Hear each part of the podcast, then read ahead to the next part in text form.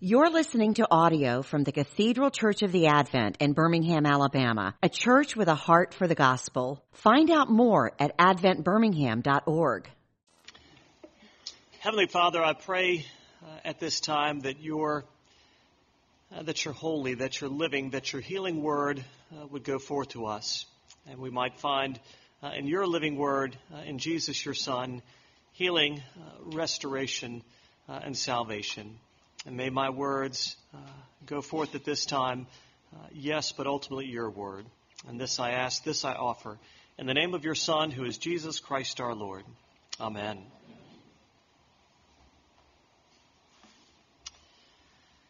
It's a reasonably familiar passage uh, before us this morning, uh, Luke's account uh, of the crucifixion. And, and, one of the things, uh, I don't know about you, but as I read this, as I reflect on this, as I think about this again, it's uh, it's shocking uh, and, and, frightening how entrenched uh, we can become uh, and a callousness um, toward human suffering. Uh, and it wasn't just the people of that time. We, we, like to think it was them, but thank goodness we've, we've progressed uh, from that point. But, but to see how frightening and how quickly we can be callous to the suffering, um, to the hardship of others, because we see all of the various crowd that is gathered there and the various um, taunts which they place um, toward Jesus in the midst of this time uh, of great suffering, they seem uh, they seem indifferent. Uh, they seem unmoved. Uh, they seem really, if, if, we're honest about it, they, they seem even to enjoy it um, as they um, divide his garments up and cast lots for them, as they heal um, insults at him, as they rejoice um, at his seeming falling, uh, at his seeming failure say we like to think it's, it's, it's them, not us, but the reality is it's, it's us too.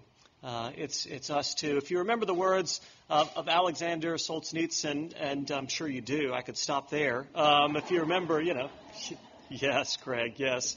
Uh, but you remember um, the Gulag Archipelago, he, he wrote that, and in that he recounted his time uh, of suffering and inhumane treatment. It was during the time of the Soviet regime. He was actually a, a Soviet soldier, um, but uh, it was the time uh, of Lenin, and they were reading um, his letters that he was writing to friends. And in his letters, he said some things which were uncomplimentary. Um, uh, Lenin, St- Stalin, one of those guys. Um, anyway, yeah, Stalin. And anyway, his, his letters, his private correspondence was being read, and he had said some things critical. And the next thing he knew, he was sent away um, to a Siberian work camp uh, in those just horrific, inhumane conditions uh, in which he lived. And uh, he uh, amazingly was one of the survivors from that experience. And he went on to, to speak and, and to write um, and to have a tremendous um, impact after his time there. But he was asked at one point um, about um, the people there, um, the, the evil people, the bad people. And, and uh, amazingly, and I, and I believe it was because of Solzhenitsyn Christian faith that he was able to say this. He said, You know, it's not that easy. Uh, it's not that easy to say that they were um, that they were the bad guys um, and that we're the good guys. That they were um, that they were bad, but thank goodness um, we're not. In fact, no. He said actually the dividing line between good and evil runs through um, every human heart. And Solzhenitsyn would write this: If only there were evil people somewhere insidiously committing evil deeds, and it were necessary only to separate them from the rest of us and destroy them but the line dividing good and evil cuts through the heart uh, of every human being. The passage today, which we're reflecting on together, this uh, portion from St. Luke, this account of Jesus' crucifixion, is one of those um, dividing line passages. Uh, because really, uh, almost all of the historians, the early historians, the later historians, agreed um, that this event happened. Uh, and of course, you can always find you can always find the deniers um, for everything, but, but basically, Christian or non Christian, um, there is the agreement um, that this event actually happened. Every totalitarian, totalitarian regime has its instrument uh, of torture and cruelty and terror, uh, and the Romans um, had their cross, uh, which, they, which they used um, sadly with regularity. Uh, and now we see um, that Jesus uh, likewise um, is crucified uh, in between two criminals. And as we hear the account, interestingly, uh, as you all probably know, uh, crucifixion is, is absolutely horrific and intended um, to maximize um, suffering, not only in its pain and its intensity, but in its um, duration as well.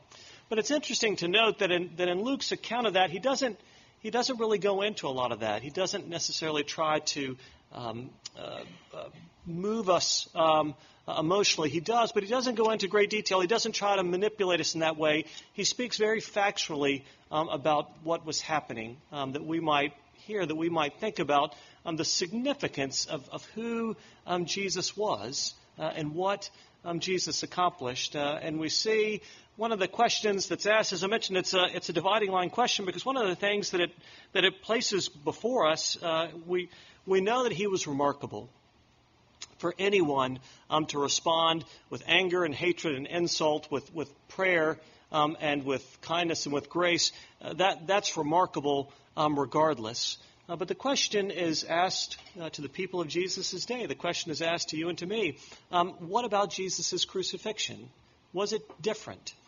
Was it different than all the other crucifixions which happened before uh, and which happened after? Did it have uh, an impact once and for all um, in creation? Does it have an impact in yours and my life? Is there anything significant or noteworthy or dramatically different about the crucifixion of Jesus? Uh, is there um, a power that goes forth um, from this event? Uh, do things um, change? I was coming across recently, doing talking with a friend of mine and doing some reflection. I can't believe um, I had um, forgotten about this, and some of you may remember it very, um, very vividly. The, is there power that goes forth uh, from what Jesus did on behalf of those who would accuse him and reject him?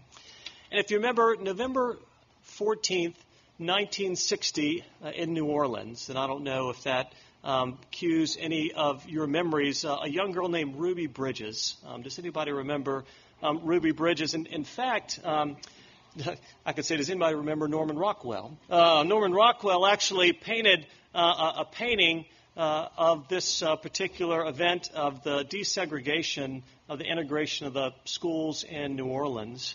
And the problem of that, the problem we all live with, was the title of Rockwell's painting, and it shows the four U.S. Marshals escorting this young girl, this six year old girl, Ruby Bridges, um, into the elementary school. There were six um, children, six um, African American children that were selected, that were chosen um, to integrate um, the schools in New Orleans, and three um, were supposed to go to William Frantz Elementary School, which is where Ruby Ruby Bridges went, uh, and three went to McDonough Number 19. But uh, of the six selected, all three um, went to McDonough Number 19, and those that were selected along with Ruby um, to go to William Frantz Elementary School, um, two of them um, stayed back um, in their segregated school, and you know, hard to um, hard to blame them for for fearing the wrath that they would incur if they sought to um, integrate the schools. And so, six-year-old Ruby Bridges um, actually went by herself, and of course, you can see.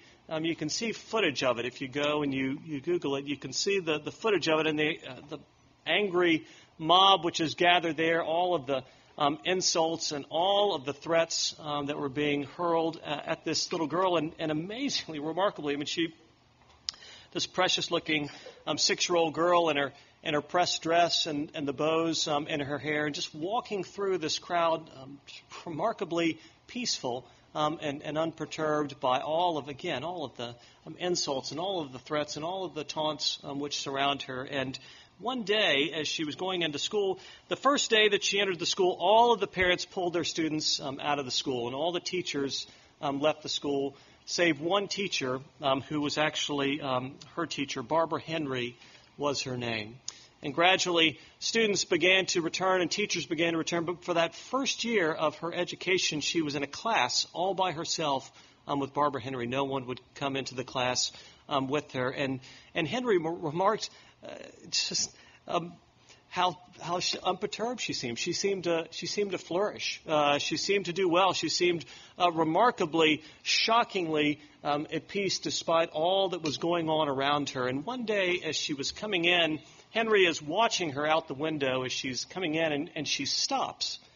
And she stops out in front of the school um, and turns um, toward the crowd of people. And as you might imagine, the marshals are attempting to to hustle her along, to move her along. They're understandably anxious and nervous uh, and uncomfortable. And amazingly, she wouldn't be, um, she wouldn't be moved. Uh, and there she stood uh, facing the crowd. And, and Henry said that she could see um, her lips moving.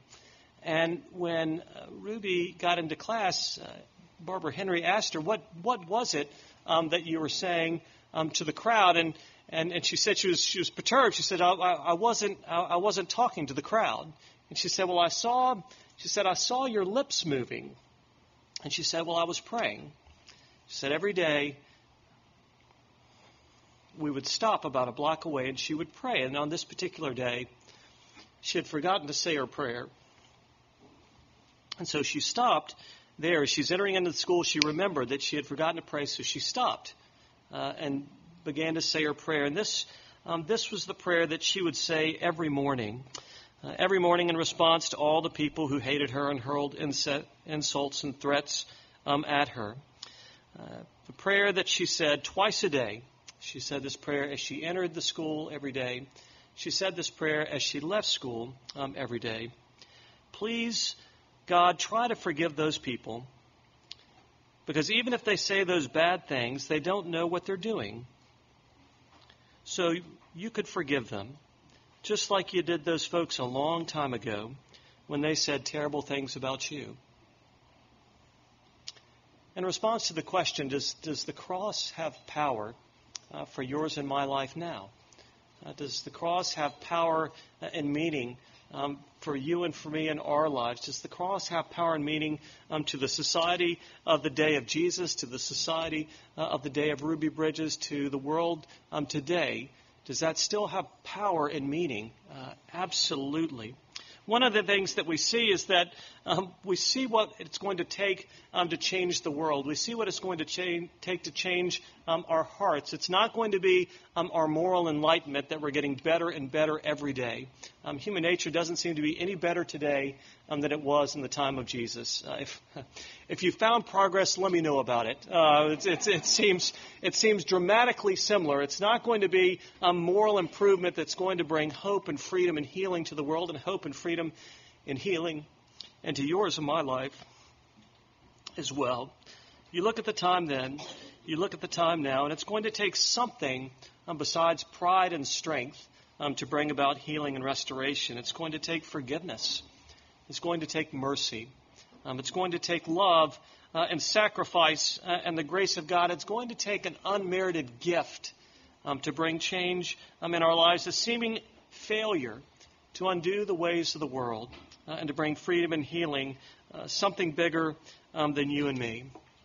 As we um, enter um, this text today, in, in many ways, I, I think uh, we can rightly say that, that we're all the people um, involved. Uh, and in the experience in our lives, we're, we're the insulters um, and we're the insulted. Uh, if we're honest about it, we're the herders and, and we're the hurting. Uh, we're the people who uh, crucify others, and we're and the people that ourselves are crucified by others. We, would love to have that dividing line and put ourselves on one side or the other, but the reality is um, we're, we're, all, um, we're all of the above. Um, and into this broken um, situation. It'd be, it'd be nice if we could say it was neater than that, but it's, it's all of us, uh, and it's within all of us, and we need something bigger than us um, to step in uh, and to restore and to heal. I'll share a final story with you. Um, a friend of mine was here um, this week, Jim Monroe, wonderful, faithful guy that's been a wonderful minister for many, um, many years. And he, Jim was um, sharing a story I've, I've, uh, I've heard him share before, and it's uh, incredibly uh, moving. And um, it's a story from when he was a young boy. He was 10 years old at the time. He was 10 years old, and he had an eight year old sister. And as you might imagine, they got along like most 10 year old um, brothers and, and eight-year-old sisters, um, and they were one day they were going up the stairs. When they got to the second floor landing, um, they were fighting and bickering. Um, the, Jim said the good news um, about this, if you have um, bickering siblings, he said, um, you know, he and his sister get along great now. It, it only takes a matter of decades. Um, so be encouraged. Um, it'll get better. Um, but anyway, they're they're he's ten, she's eight. They're they're going up the stairs um, and she's doing um, something to him. And he said before he knew what he was doing, he, he punched her um, in the stomach. Uh, and as you might imagine, he, after he punched her in the stomach, she went to scream.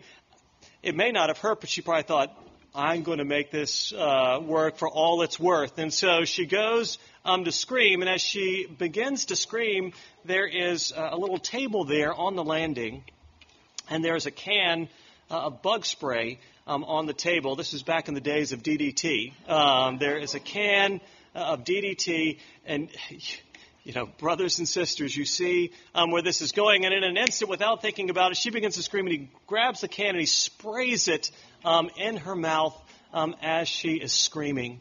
Uh, and uh, as uh whether you want to call it uh, whatever you want to call it, um, as it so happened, his mother um, appeared at that very moment and, saw uh, and saw what had happened, saw him spray um, the bug spray into her sister's mouth. And, and Jim said she didn't say a word. Um, she didn't say a word.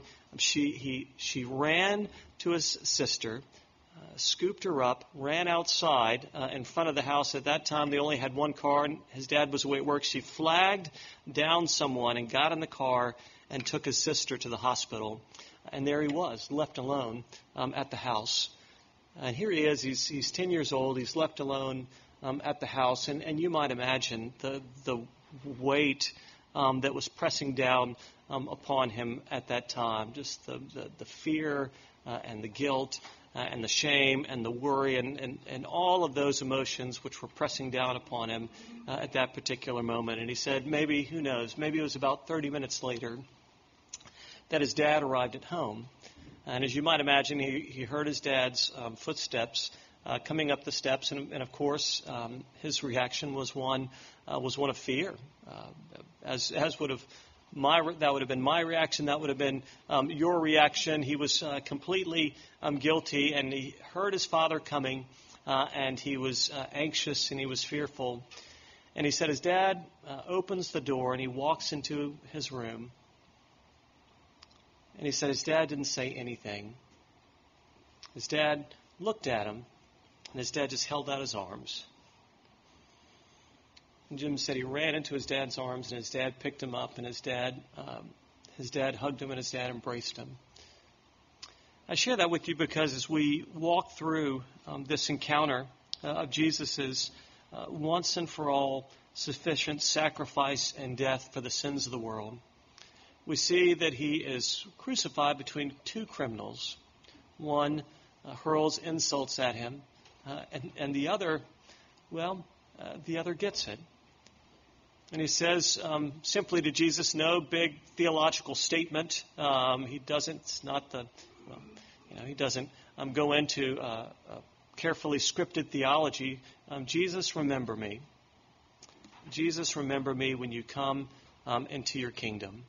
Uh, in essence, he says, you know what? I, I don't have anything to bring here. I don't have any moral improvement um, that I can demonstrate. Uh, I don't have um, fabulous theology. I'm not um, getting better and better. Um, all I have um, to bring the, to this particular situation is my is my dire need and my realization and my belief, even as as partially formed as it is, um, that, that you're the answer um, that you are sufficient for me uh, and that you are sufficient for the situation. Uh, Jesus, uh, I lean on you. Jesus, um, I give myself to you. And Jesus' response to him is simple, isn't it? It's not saying, you know what, you're, this is a good start. Um, and, and we're going to continue to work on this, and then I think you know things might really go somewhere. Today, you will be with me in, in paradise, rather than rebuke um, there is embrace. And so, what I'd love to lift up to you and to me this day is the phenomenal character of God which we see revealed not just here, but throughout the entire witness uh, of the Bible, the incredible uh, compassion and mercy of Jesus, which we all deeply, desperately need and long for. We all need that healing uh, and restoration in our lives. We all need those places reached uh, and filled and healed um, and restored, and all of the uh, all of the moral efforts and all of the best intentions and all of the divisions and all of those things are not going to bring it about for us. But what will bring it about is one simple thing: uh, Jesus, I, I, look to you. Jesus, um, I turn to you. Um, have mercy upon me. And in doing so, we hear um, not that then he will seek us. Uh, we see he's already been seeking us. Interestingly, if you look at the encounter here, Jesus' grace doesn't turn on at the very end when the criminal says those words to him. That grace is going out as people are hurling insults at him.